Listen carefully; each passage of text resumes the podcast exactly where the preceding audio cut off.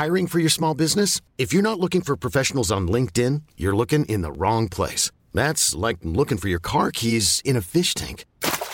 LinkedIn helps you hire professionals you can't find anywhere else, even those who aren't actively searching for a new job but might be open to the perfect role. In a given month, over 70% of LinkedIn users don't even visit other leading job sites. So start looking in the right place. With LinkedIn, you can hire professionals like a professional. Post your free job on linkedin.com slash achieve today.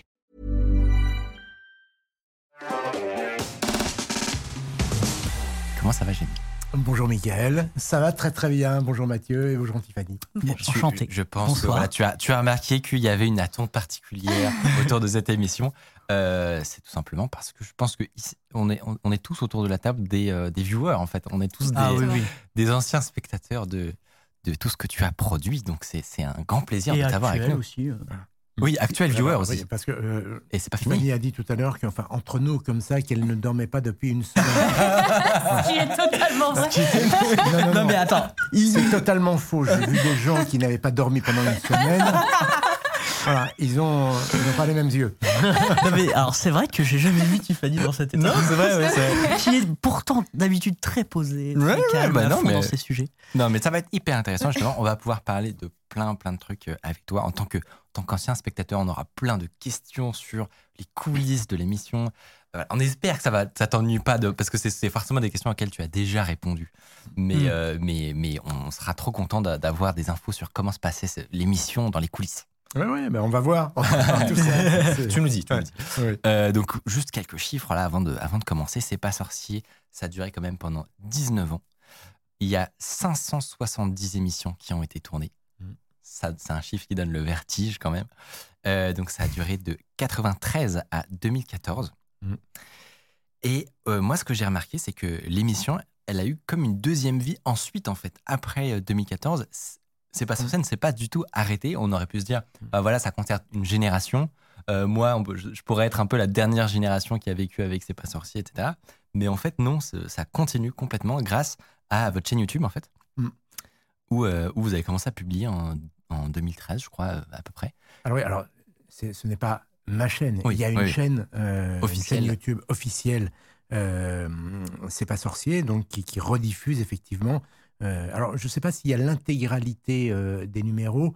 Je pense que tous ceux qui ne sont plus d'actualité, parce qu'évidemment il y a des sujets qui vont vieillir. hein, euh, tu l'as dit tout à l'heure, 93. D'ailleurs on dit souvent 93-2014, ça fait pas 19 ans, ça fait 21. Mais en fait, c'est tout simplement parce que il y a une émission qui s'appelait, la première émission qu'on a présentée, qui s'appelait C'est pas sorcier, il n'y avait pas le camion. Mais ça, ça a duré un an. Et c'est passé totalement inaperçu. Mais à oui. cette époque-là, l'émission, elle était, euh, je veux dire, euh, connue de, de, de- de quelques-uns. Mais avec le camion, ça a réellement démarré en septembre, 2000, euh, en septembre 1994.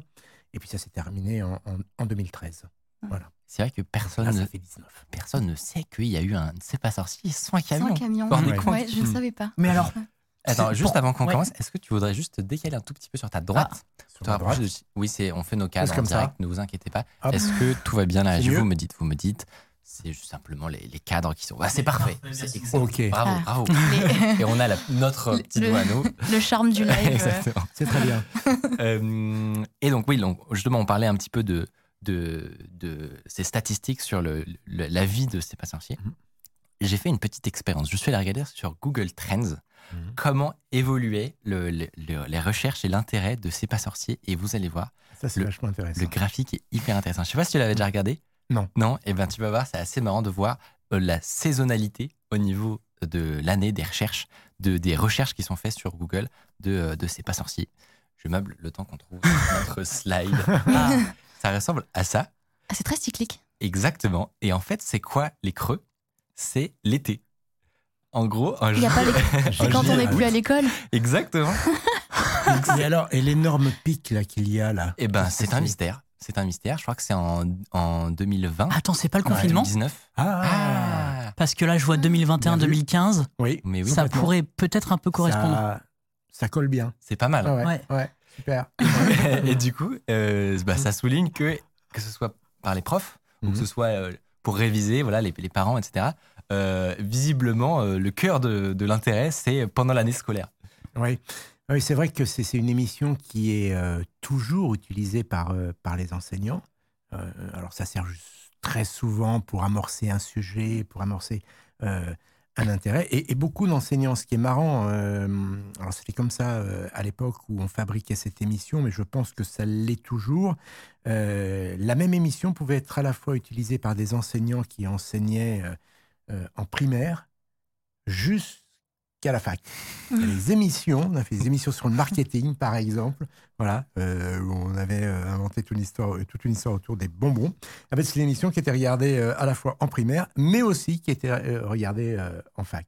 Les émissions aussi, euh, je dirais, de, hum, très, très servicielles, comme on dit aujourd'hui, autour euh, des pompiers, des incendies, etc., etc., dans lesquelles des émissions qui étaient bourrées de conseils. Voilà, c'est aussi des émissions qui, qui, euh, qui étaient euh, diffusées de manière transversale euh, depuis l'école jusqu'à jusqu'à la fac, en passant par les centres de formation, etc.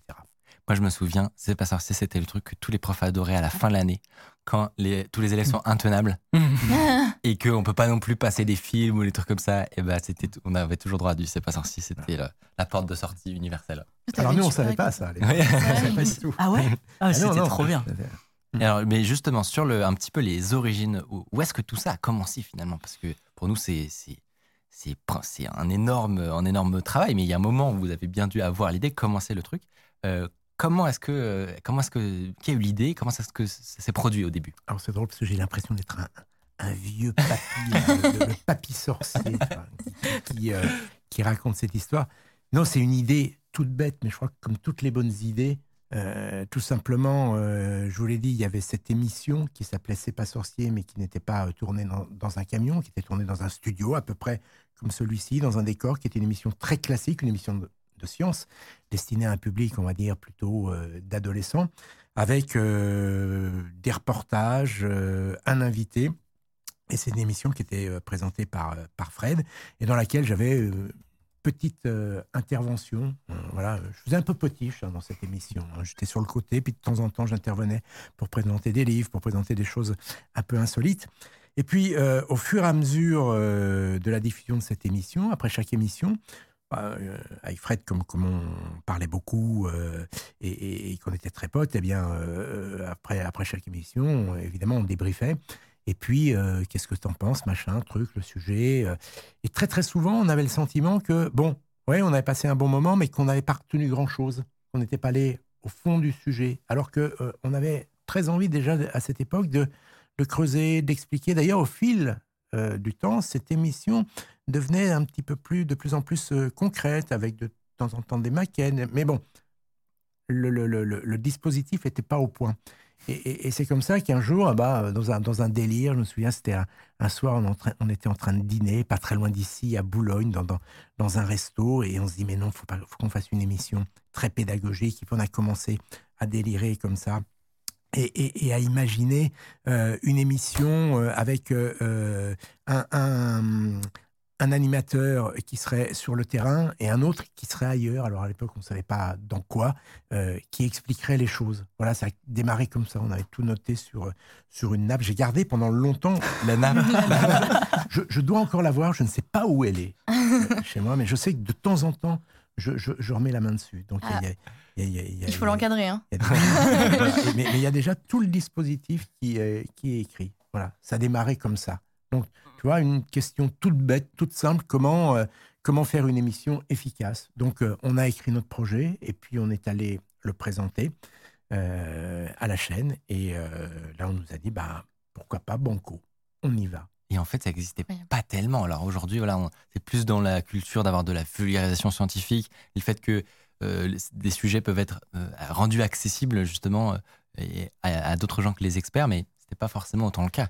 Bah, tout simplement parce que le, le- le paysage audiovisuel, médiatique, était totalement différent. Il faut euh, se replonger euh, dans une époque, euh, Barbe Blanche, où il y avait que euh, il y, avait cinq ou six chaînes. Basta, ça s'arrêtait là. Et, et, euh, un paysage dans lequel, euh, quand on parlait de science, bah, il était assez convenu d'en parler en termes assez complexes, de sorte qu'on s'aperçoive bien que c'était de la science.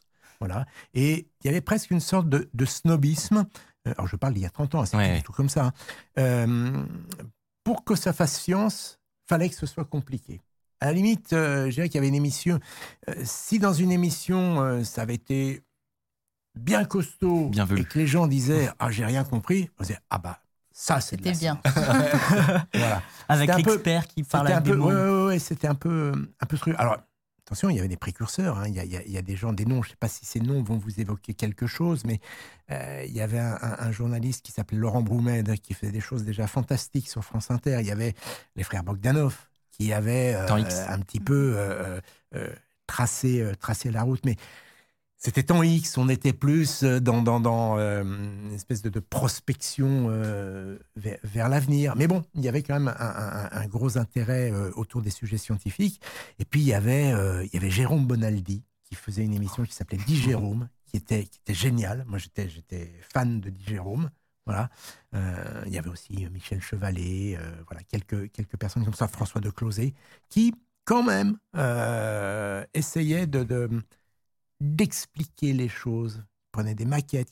Mais bon, il n'y avait pas forcément un gros engouement autour de ce genre de, d'émission, euh, pour la raison que j'évoquais tout à l'heure, parce que euh, bah, je pense que parce que c'était de la science, il fallait que ce soit un peu complexe. Tu, tu le disais, donc au moment de aujourd'hui publier le- les, les contenus de C'est pas sorcier, il y en a certains qui sont moins d'actualité, Mhm.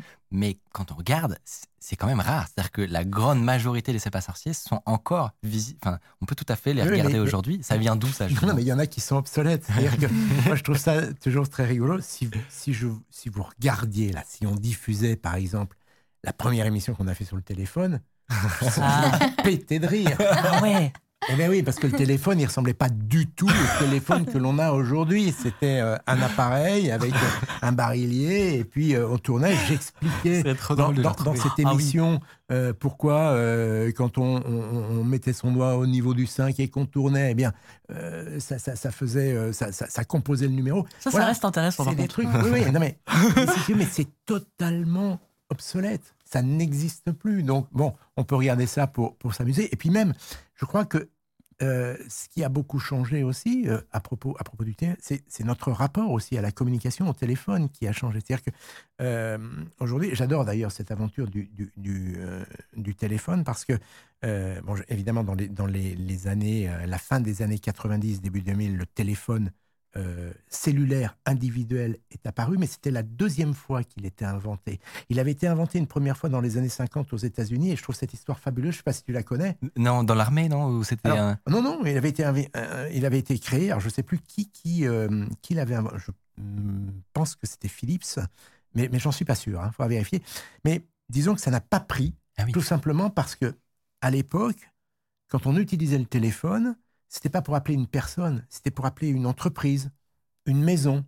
On appelait euh, chez les Watson, voilà, Mm. et on demandait Monsieur Watson ou Madame Watson, éventuellement la fille ou le fils, voilà. Mais on n'appelait pas John.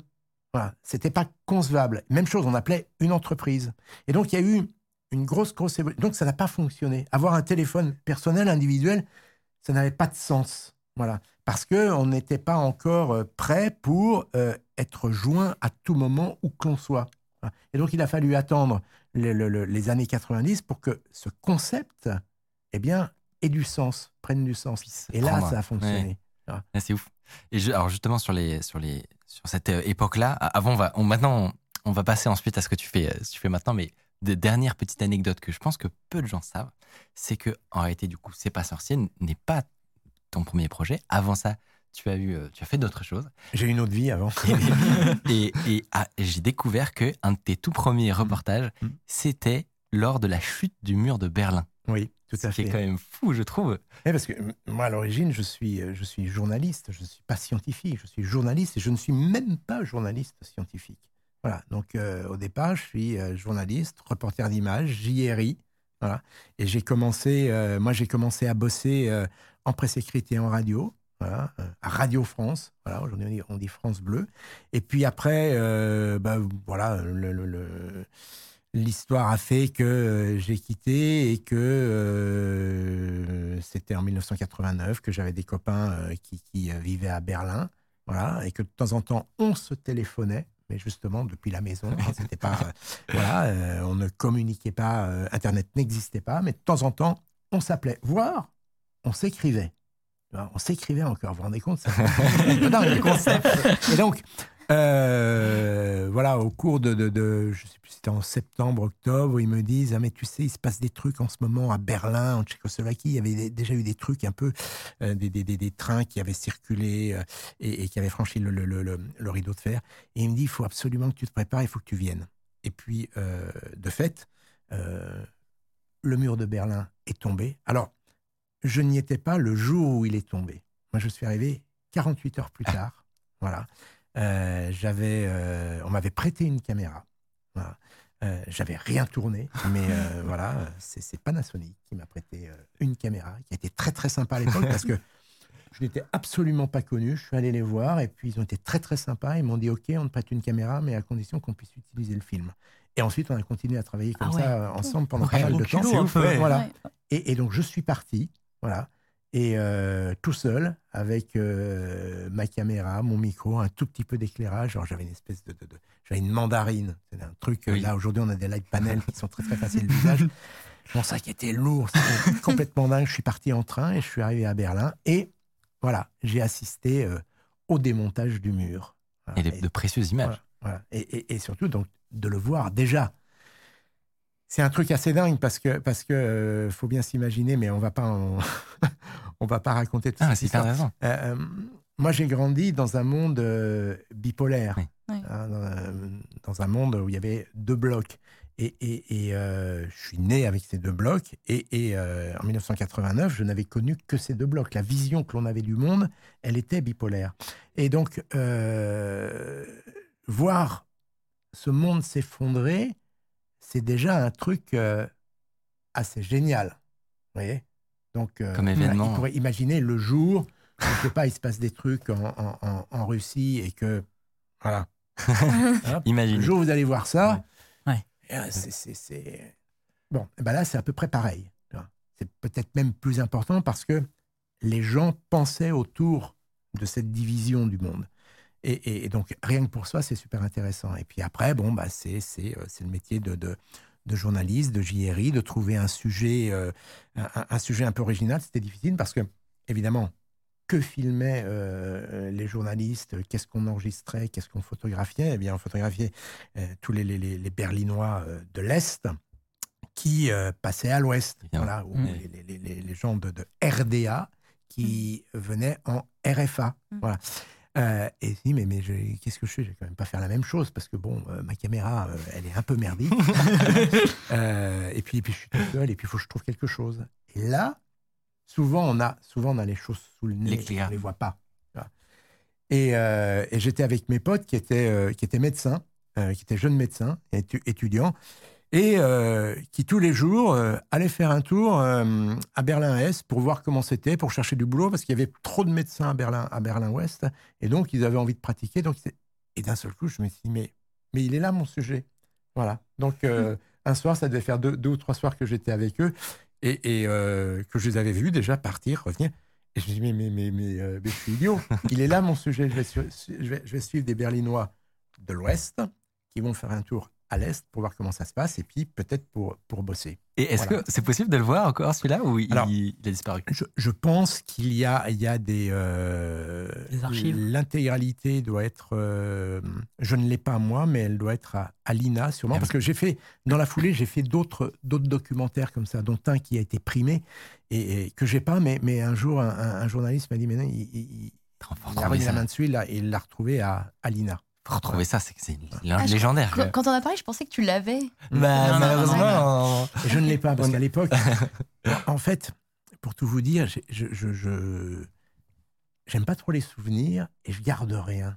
Donc, euh, euh, sauf que, bah, avec le temps, je me suis dit, mais j'ai pas ce reportage, j'ai pas le, le documentaire que j'avais fait sur les, les, les mouroirs en Roumanie. Il y y a plein de choses que, que tous les, les, les- j'ai fait des documentaires aussi sur la première guerre du Golfe où j'étais à Riyad. Euh, j'ai rien gardé. Ah mince.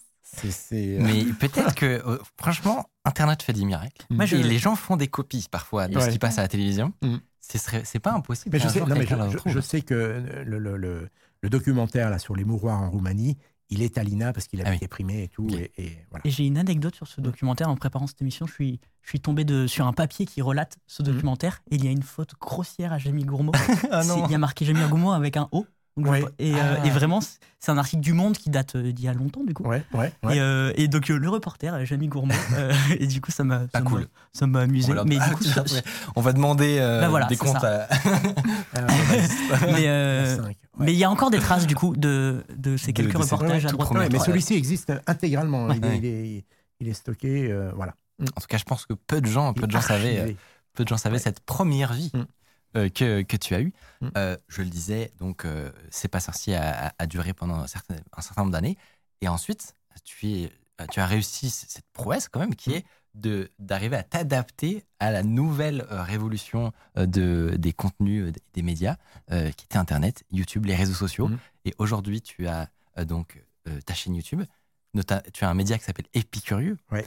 que je connais bien puisque Si ça Voilà. vous intéresse, euh, j'y euh, j'y apparais dans On une vidéo. quelques, quelques petites collabs. Enfin, on en a fait une pour le moment, mais euh, il va y en avoir d'autres. Eh bien oui, Oh, Voilà, que ça, abonnez-vous. c'est- Ça s'est super bien passé. Mais Voilà. c'était super cool. ouais. Donc abonnez-vous à la chaîne de Épicurieux pour plus de, pour plus de vidéos.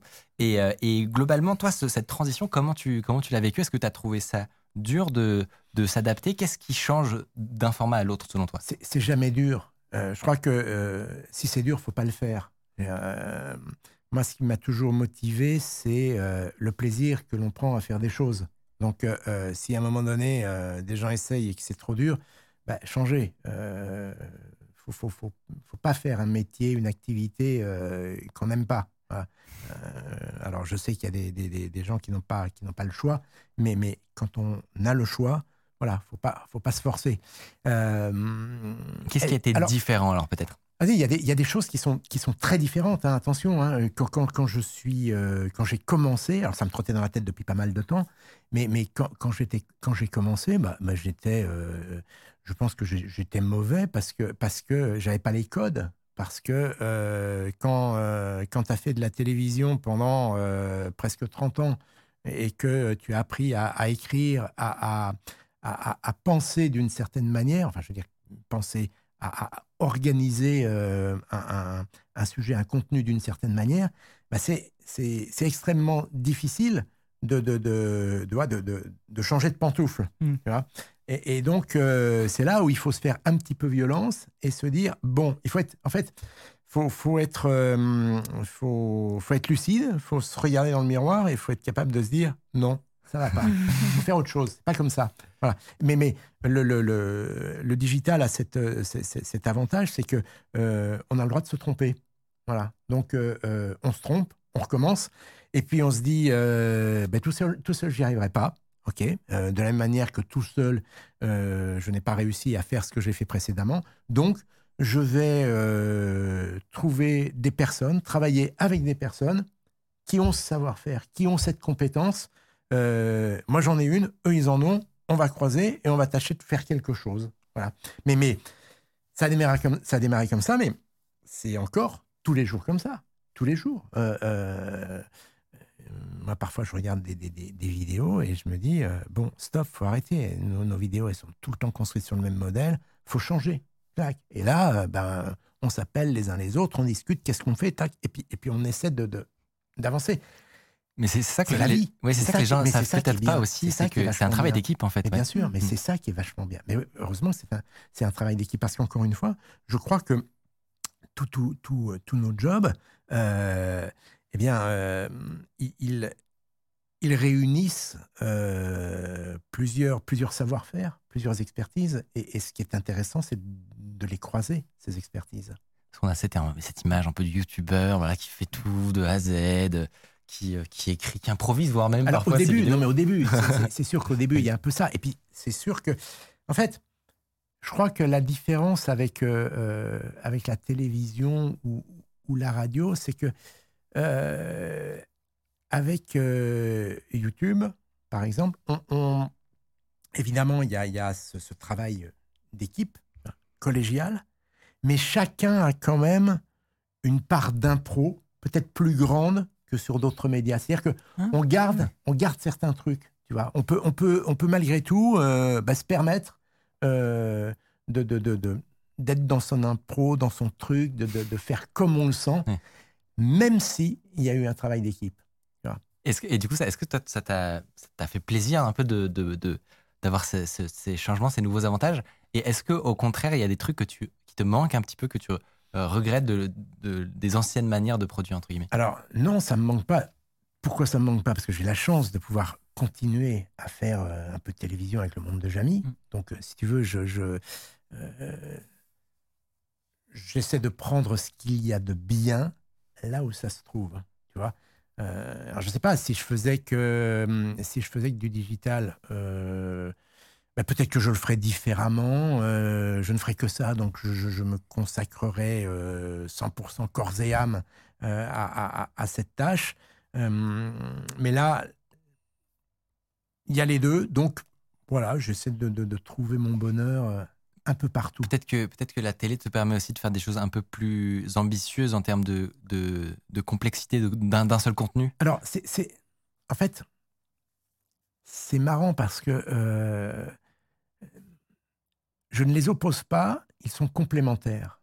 Euh, avec, euh, avec à la fois des contraintes et à la fois des, euh, des côtés vachement, vachement enrichissants. Quand on fait un documentaire qui dure euh, 110 minutes, c'est long à Ouais. écrire, 110 minutes. C'est long. Voilà. Et donc, il faut des semaines, des mois, et puis pff, parfois ça rame, parfois on tire à la ligne, parfois on se dit merde, 90 minutes, ce serait vachement. Non, faut aller à 110, parce que le programme, il fait 110 minutes.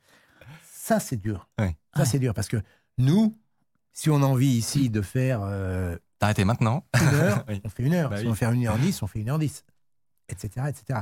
Personne ne viendra nous dire quoi que ce soit. Mm. Alors que là, on doit rentrer Dans dans, le moule, une, oui. dans, dans- dans un moule. Ça, c'est difficile. Mais en même temps, euh, mais ça, c'est- c'est c'est- c'est nos cerveaux qui, qui, qui- qui nous permettent de, de, de jouer avec ça et au bout du compte de l'apprécier. C'est comme quand on écrit un livre, au bout du compte, La contrainte. euh, euh, eh bien, Hmm. on, on- on va bâtir une histoire et on va s'apercevoir au bout du compte que ah bah finalement cette histoire, elle est pas si mal que ça. Hmm. Tu vois? Et que s'il n'y avait pas eu cette contrainte, tu vois, euh, bah, ça aurait peut-être pas fonctionné.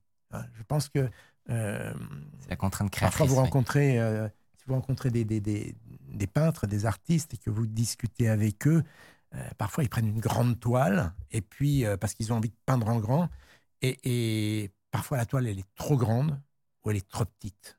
Et pourtant, il faut qu'ils rentrent dans cette toile. C'est pareil, avec, euh, avec Voilà. les formats longs sur la télévision. Mm. Mathieu, tu avais une, une petite question. euh, Oui. Euh, tu parles, vous parlez de, de tout avec vos équipes. tu. Oui, tu Ouais. le travail collectif. Oui. Tu parles vraiment de tous les sujets. Il y a vraiment cette, euh, cette curiosité de, de, de parler de tout. Et moi, j'avais une question. C'est est-ce que, au fond, il n'y a pas, euh, tu as pas des sujets de, de prédilection, des sujets qui t'animent plus, euh, tes passions finalement, Mm. ou vraiment Perso. euh, ouais. perso, on va dire, où vraiment ces, ces sujets scientifiques-là euh, sont, sont ce que tu préfères. euh, tu suis toute l'actualité qui peut se passer autour de ces sujets-là? Bien sûr, il y a des Quels- sujets comme ça. Mais je Est-ce dirais que, tu peux nous le dire, un lesquels secret. Bien sûr, bien sûr. Mais les sujets qui me passionnent le plus, on va dire, le sujet qui me passionne le plus, c'est le sujet que je ne connais pas. Déjà. Mm. Première chose, quand euh, je me retrouve devant un sujet, je me pose une question, je n'ai pas la réponse, alors ça, ça m'excite. Parce que j'ai envie de, de, de, de, de recueillir la réponse. Première fois qu'on a travaillé ensemble avec, euh, avec Michael, j'étais euh, très curieux de savoir euh, ce qui avait été écrit, de savoir, et, j'ai appris des choses. Voilà. Et ça, ça, ça me plaît. Et ensuite, bon, c'est la mise en forme, comment je vais rendre ce savoir accessible, ludique. Bon.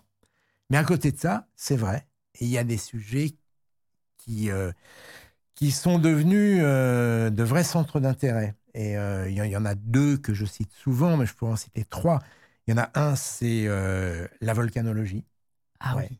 C'est c'est un sujet qui me, Ah, tu, tu as fait des. Moi, j'avais vu un voyage sur un volcan en activité. euh, fou. J'en ai fait oh, plusieurs. Légendaire, légendaire. J'en ai oh fait là là, plusieurs, j'en non, ai fait non, pas mal. Ouais, mais fait les mal. images me restent encore en tête. Ah ouais, J'en ai fait pas mal et ça, c'est vrai que la volcanologie, c'est un sujet que, que, qui me passionne. euh, alors, c'est, c'est, ça va au-delà de, la, volcanologie. Parfois, c'est, parfois c'est grave, hein, parce qu'on est, on est dans, dans, dans, de la géologie, c'est aussi la tectonique des plaques, tout ce qui s'est passé euh, récemment euh, euh, avec le, le, le, séisme en, en, Turquie et en, en, Syrie.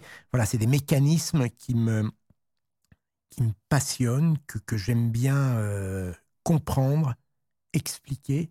et, puis, et puis après, les volcans, les volcans, ça me plaît parce que, parce que j'ai eu la chance euh, et j'ai la chance de pouvoir m'approcher des volcans, de volcans en activité. Et euh, là, je suis directement en contact avec euh, les éléments. Je pense que c'est ce que ressent un, un, marin qui se retrouve dans la tempête. Bon, moi, je ne fais pas de voile. donc, voilà, je suis, plus, je suis plus sur la terre ferme. Mais bon, sur un volcan, la terre ferme, parfois, elle est, elle est moins ferme. Et voilà, j'adore, j'adore ce sujet. J'adore les volcans. J'adore me balader sur un volcan. J'adore voilà, j'adore voir euh, la lave, euh, même si parfois on se fait un petit peu peur. euh, partie du, jeu. Ça, fait partie du jeu. Donc ça, c'est les volcans. Ça, Premier sujet. Voilà. Après, il y a la botanique. J'aime beaucoup la botanique. Mm. J'aime l'histoire des plantes, en fait. J'aime la, la, la, le lien entre une plante et, et, son milieu. C'est-à-dire que J'aime les plantes, pas, pas la plante toute seule, mais la plante prise dans son ensemble, dans son milieu. Si elle est là, c'est parce qu'il y a euh, un sol, il y a euh, un climat, il y a euh, une altitude, il y a une latitude, il y a d'autres espèces qui sont là. Voilà, c'est tout ce monde. Voilà. Et puis les plantes aussi, c'est la végétation, les végétaux, c'est l'histoire des hommes qui sont. c'est une plante, c'est pourquoi ça m'amuse les plantes, c'est parce qu'une plante, tu la, c'est statique, ça bouge pas, machin. Et pourtant, une plante, c'est l'histoire du mouvement des hommes qui sont allés là-bas, qui l'ont ramené, qui l'ont testé, qui l'ont. Parfois, il ne faut pas la ramener. Mais voilà, c'est c'est tout ça. Moi, tu me mets une plante et puis je peux. Il y a toute l'histoire derrière. Partir. Euh, il y avait une émission, mm. non, sur, euh, je sais pas, peut-être elle existe toujours d'ailleurs Non, malheureusement. Ah, celui qui s'appelait euh, euh, J'ai oublié le nom. Comme une envie de jardin. Ah, c'est ça. C'est des bizarres comme titre. voilà. Heureusement, c'est tombé sur jardin. bon, c'est mieux, ça dure un peu plus longtemps. Et du coup, le, troisième de centre d'intérêt Alors, j'aime bien, j'aime bien, j'aime bien la, la, la, la la chimie de la gastronomie. Voilà. Cuisine juste moléculaire? Juste avant, ouais, juste avant de, de, de, vous rejoindre, là, j'étais en train d'écrire un, une vidéo sur un sujet sur la mayonnaise. Ben, mais, mais c'est un truc extraordinaire. Parce que sur le papier, la mayonnaise, c'est un, un, mariage contre nature. C'est euh, une mayonnaise, c'est bien homogène, c'est bien lisse, c'est la sauce préférée des Français. Sauf que une mayonnaise à la base, c'est de l'eau et de l'huile. Vous avez déjà essayé de mélanger de l'eau et de l'huile? Ça mhm. Ça marche pas. Eh bien là, ça marche. Comment Pourquoi ça marche? Qu'est-ce qui se passe? Voilà, et il y a des histoires fabuleuses euh, après. Si vous voulez la réponse, c'est une prochaine vidéo. Si vous voulez la euh, réponse, ce sera sur la chaîne. Oh, bah, et puis après, je raconte pourquoi, euh, comment on peut la faire monter, pourquoi parfois elle monte, pourquoi elle part. Et tout ça, tout ça, c'est génial parce que c'est de la chimie. C'est de la chimie, mais de la chimie qu'on peut visualiser. Mmh. Et j'aime bien ça parce que euh, on, plonge dans l'infiniment petit et, et, on, comprend euh, des interactions. Moi, j'ai souvent dit que la chimie, c'était pourquoi j'aimais pourquoi j'aimais raconter des histoires de science parce que très souvent la science, elle est, euh, elle est théâtrale. Il y a tous les éléments de la narration qui sont, euh, tous les éléments narratifs qui sont, qui sont réunis. Une réaction chimique, c'est euh, c'est un coup de théâtre. Et vous avez des, des, des, des protagonistes qui sont là au départ. il va y avoir un événement, et puis les protagonistes qui finiront la scène ne seront plus les mêmes que ceux qui étaient là au départ. voilà. Eh ben, un coup de théâtre on- La chimie est un Voilà. théâtre. C'est pas mal. pas. Si on m'avait dit ça Voilà. cours, j'aurais peut-être mieux suivi Voilà. quand même. c'est à couteau tiré, mais couteau de cuisine. Oh. Salut Si vous appréciez Underscore, vous pouvez nous aider de ouf en mettant 5 étoiles sur Apple Podcast, en mettant une idée d'invité que vous aimeriez qu'on reçoive. Ça permet de faire euh, remonter Underscore, voilà, telle une fusée. Je ne peux pas m'empêcher parce que le chat le réclame depuis tout à l'heure de te poser la question des maquettes. Oui, Évidemment, j'imagine ça revient tout le temps. oui, oui. Qui, qui, qui est derrière ces maquettes? Qui, qui Ah. était Alors- le génie qui construisait ces maquettes? Il y avait un, un maquettiste, euh, David Mahé, qui était un petit génie. voilà. Euh, je crois qu'il avait fait des, des- des études d'architecte, mais il était, euh, il est toujours d'ailleurs originaire d'une famille qui avait beaucoup travaillé dans le cinéma, dans la décoration, euh, dans les décors de cinéma. Donc, euh, il avait un certain talent pour mettre en scène euh, les choses, pour les fabriquer, les dessiner, euh, les, les colorer, et euh, pour mettre en scène ce qu'on lui expliquait. Parce que, en fait, une maquette, on lui disait pas, Eh, David, on va faire une, euh, je vais faire une manip sur l'effet de serre. Débrouille-toi. Débrouille-toi. non. Je lui disais, voilà, je vais faire une manip sur l'effet de serre, mais voilà comment je vais la faire. Voilà. Je qu'au départ, il y euh, une zone, étant donné que Fred, il va être plutôt euh, en Anjou, donc là, je veux plutôt des champs qui soient verts, un décor qui ressemble à...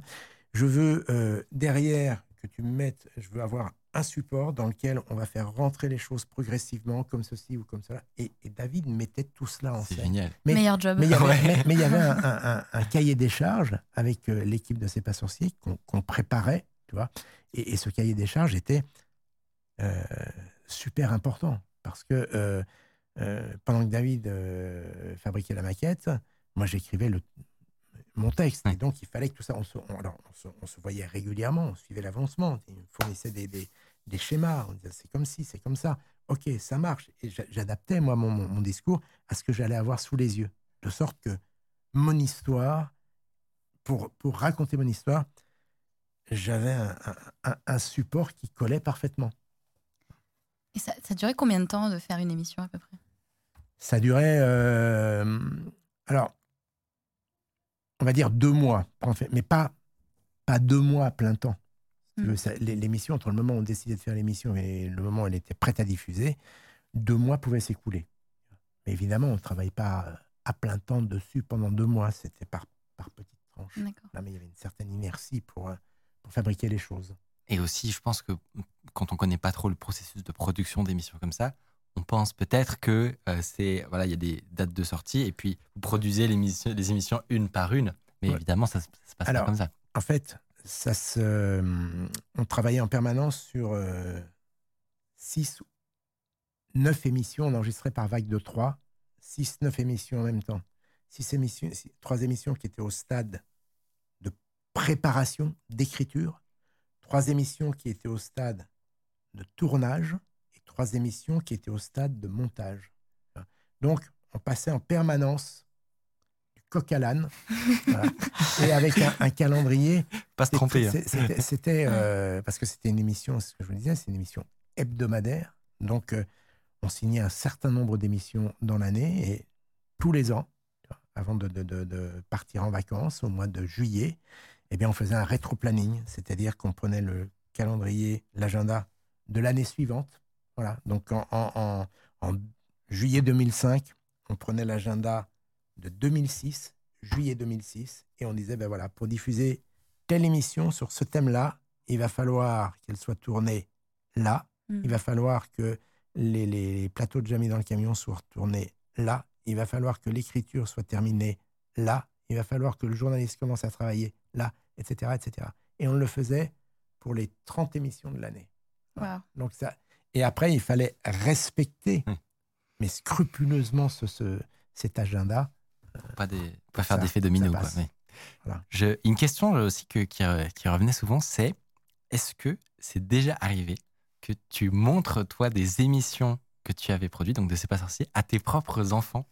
Pour leur faire découvrir un sujet C'est une question Alors, de Tiffany. oui. C'est vrai, Moi, je me la posais aussi. ouais. En fait, euh, mes garçons euh, regardaient l'émission, mais je ne les ai jamais obligés à les, à les regarder. Voilà. Parfois, il y a sûrement eu, oui, de temps en temps, euh, un truc qu'ils ne comprenaient pas. Je me disais, mais regarde plutôt ça. Et puis... Mais je pense que c'est arrivé assez rarement parce qu'en fait, on, on- on parlait, euh, on parlait de l'émission tous les jours. Ils m'entendaient parler de Ouais. l'émission.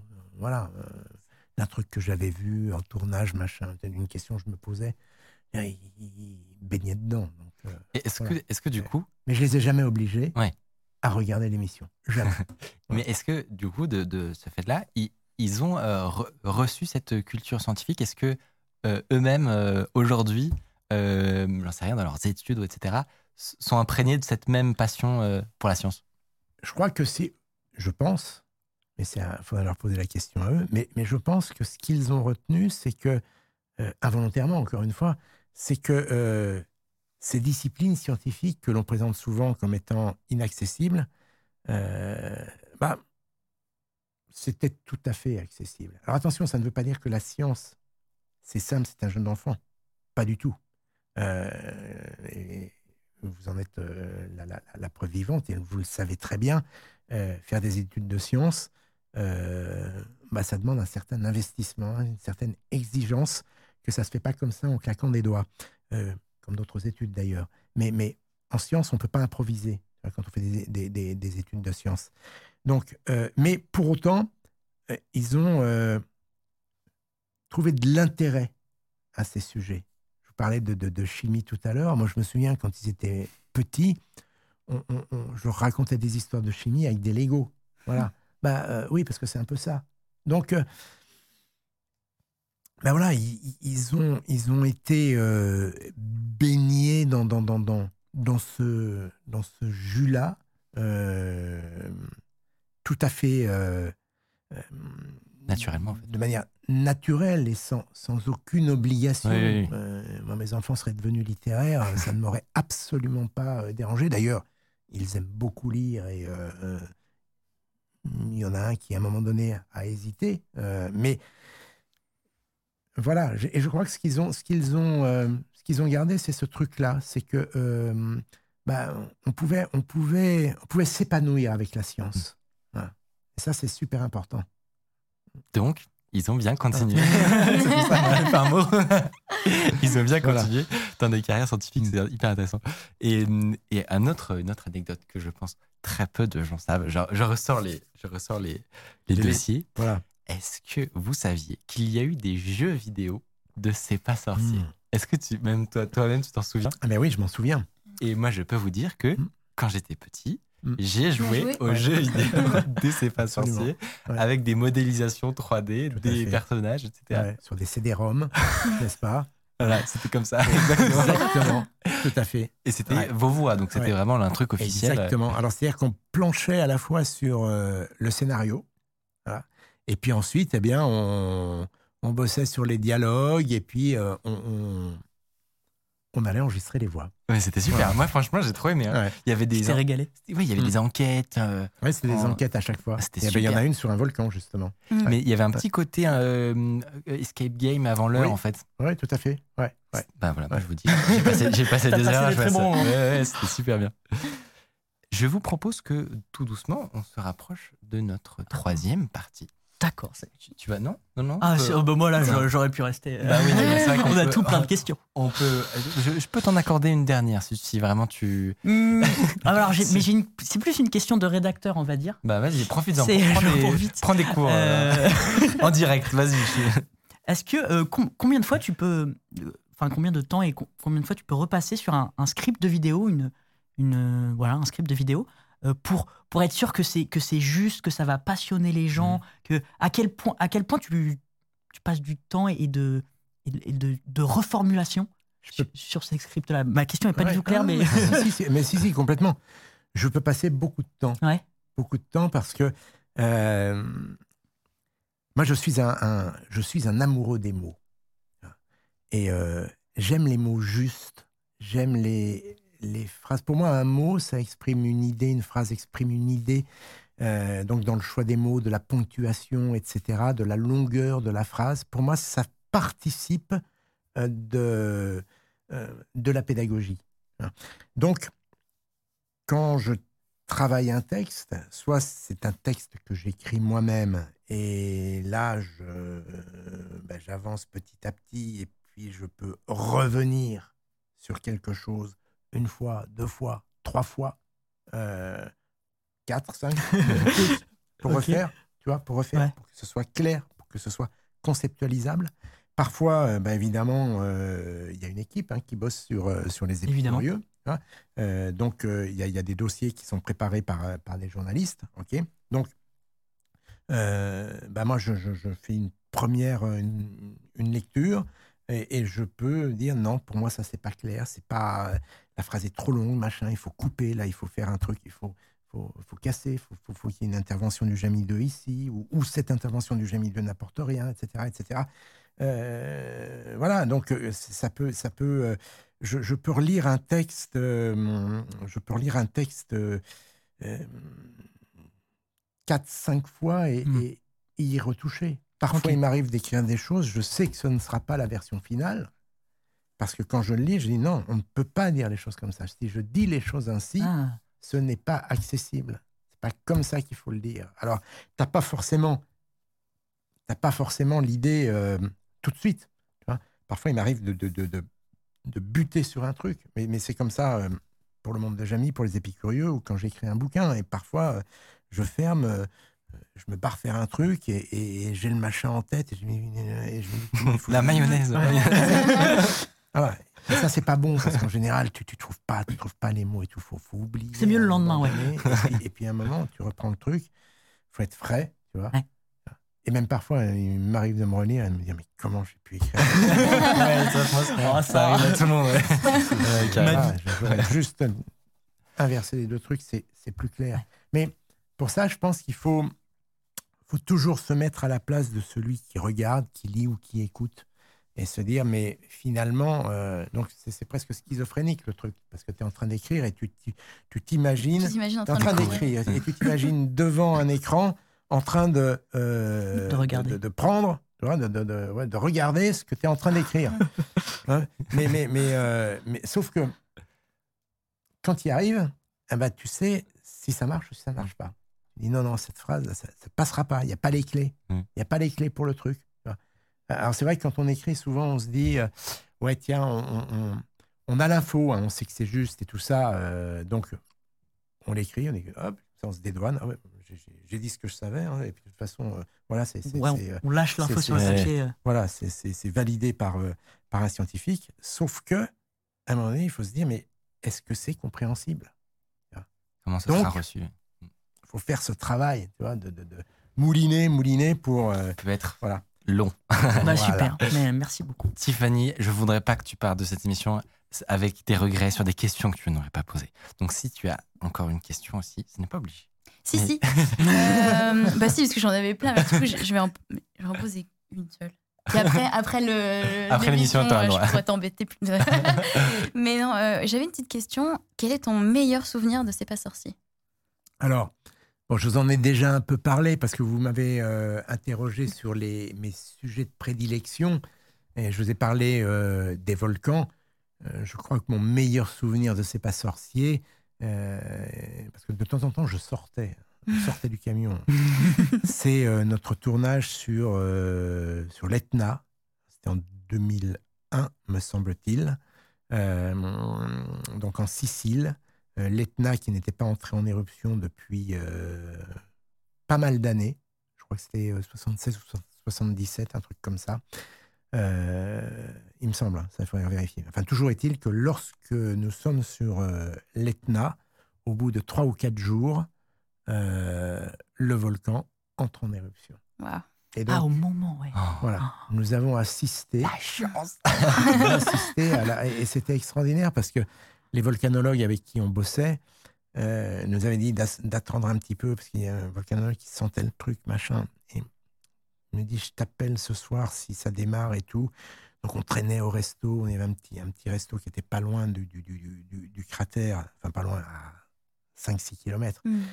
Et puis, euh, bingo, à 23h30, il m'appelle et passe nous prendre. On monte dans les, dans, dans, dans, dans les 4x4 et on part vers le volcan. On roule avec des, volcanologues et on s'est retrouvé euh, avec le, le- le- cratère devant nous. Donc on était, il faut imaginer un cratère qui fait 500 mètres de hauteur. Bon, le- le- l'Etna est déjà un volcan très très haut, hein, mais sur cet euh, énorme volcan, il y a plusieurs, euh, plusieurs bouches et donc une qui est active. Donc il y a un cratère, voilà, on voit un cratère là, tac, là il y a deux bouches, le cratère. Et, et, euh, il fait 500 mètres de hauteur. Nous sommes à 500 mètres et ça commence à partir. Oh. Et ça, voilà. ça, 500 mètres. ça, je l'ai vécu en direct pendant toute une nuit. Hmm. Toute une nuit, je sentais l'odeur du soufre, la chaleur du volcan. Et il faut imaginer que, euh, donc, cette, cette règle des 500 mètres, euh, le volcan, le, le- le- le cône, nous on est à 500 mètres de distance, et au moment de ce que l'on appelle le paroxysme de l'éruption, quand on a une fontaine de lave, lorsqu'elle est la plus, la, la, la, la- la plus puissante, eh bien, elle-même faisait 500 mètres de hauteur. Waouh. Donc c'est un. Le feu d'artifice, c'est le. Ouais. c'est un truc de, de, de ouf. Donc, je pense que c'est ce qui m'a donné, euh, ce qui m'a, ce qui m'a donné envie, euh, ce qui m'a fait aimer les volcans, et ce qui m'a donné envie de, de, de, de repartir sur les volcans. C'est magnifique, ouais. Magnifique anecdote. Impressionnant. Mais c'est, c'est fabuleux. Quel beau voilà, métier. là, vous voyez, presque- on Ouais. est presque au paroxysme. Là, vous voyez Ah là, la- ouais, la, c'est fontaine de lave qui monte, qui monte, qui monte. Impressionnant. Trop cool. Eh bien, Voilà, et nous, on était juste à côté, voilà, de ce bunker. Ah oui, ok. à l'abri. C'est vrai, ça. Ouais. Ouais, ça doit être un peu stressant. Y Il y a des moments où tu t'es déjà sorti en danger dans, tes, dans les tournages de tes émissions? Alors, sur un volcan, une fois. Deux fois, on va dire. Mais bon, si je vous raconte, après, il y aura. On a Ouais. plus de temps pour. Voilà, pour l'ADN. Voilà. Très bien. Si on a le temps après. Ça D'accord. roule, ça roule, ça roule. Ça va.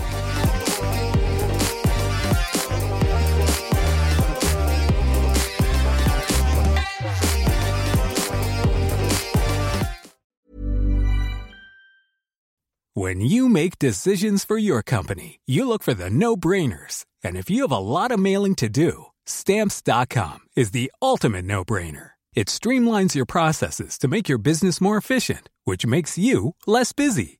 Mail checks, invoices, legal documents, and everything you need to keep your business running with stamps.com. Seamlessly connect with every major marketplace and shopping cart. Schedule package pickups and see your cheapest and fastest shipping options from different carriers with rates up to 89% off USPS and UPS rates. And with the stamps.com mobile app, you can take care of mailing and shipping wherever you are. Make the same no-brainer decision as over 1 million other businesses with stamps.com. Sign up with code program for a 4-week trial plus free postage and a free digital scale. No long-term commitments or contracts. That's stamps.com. Code program.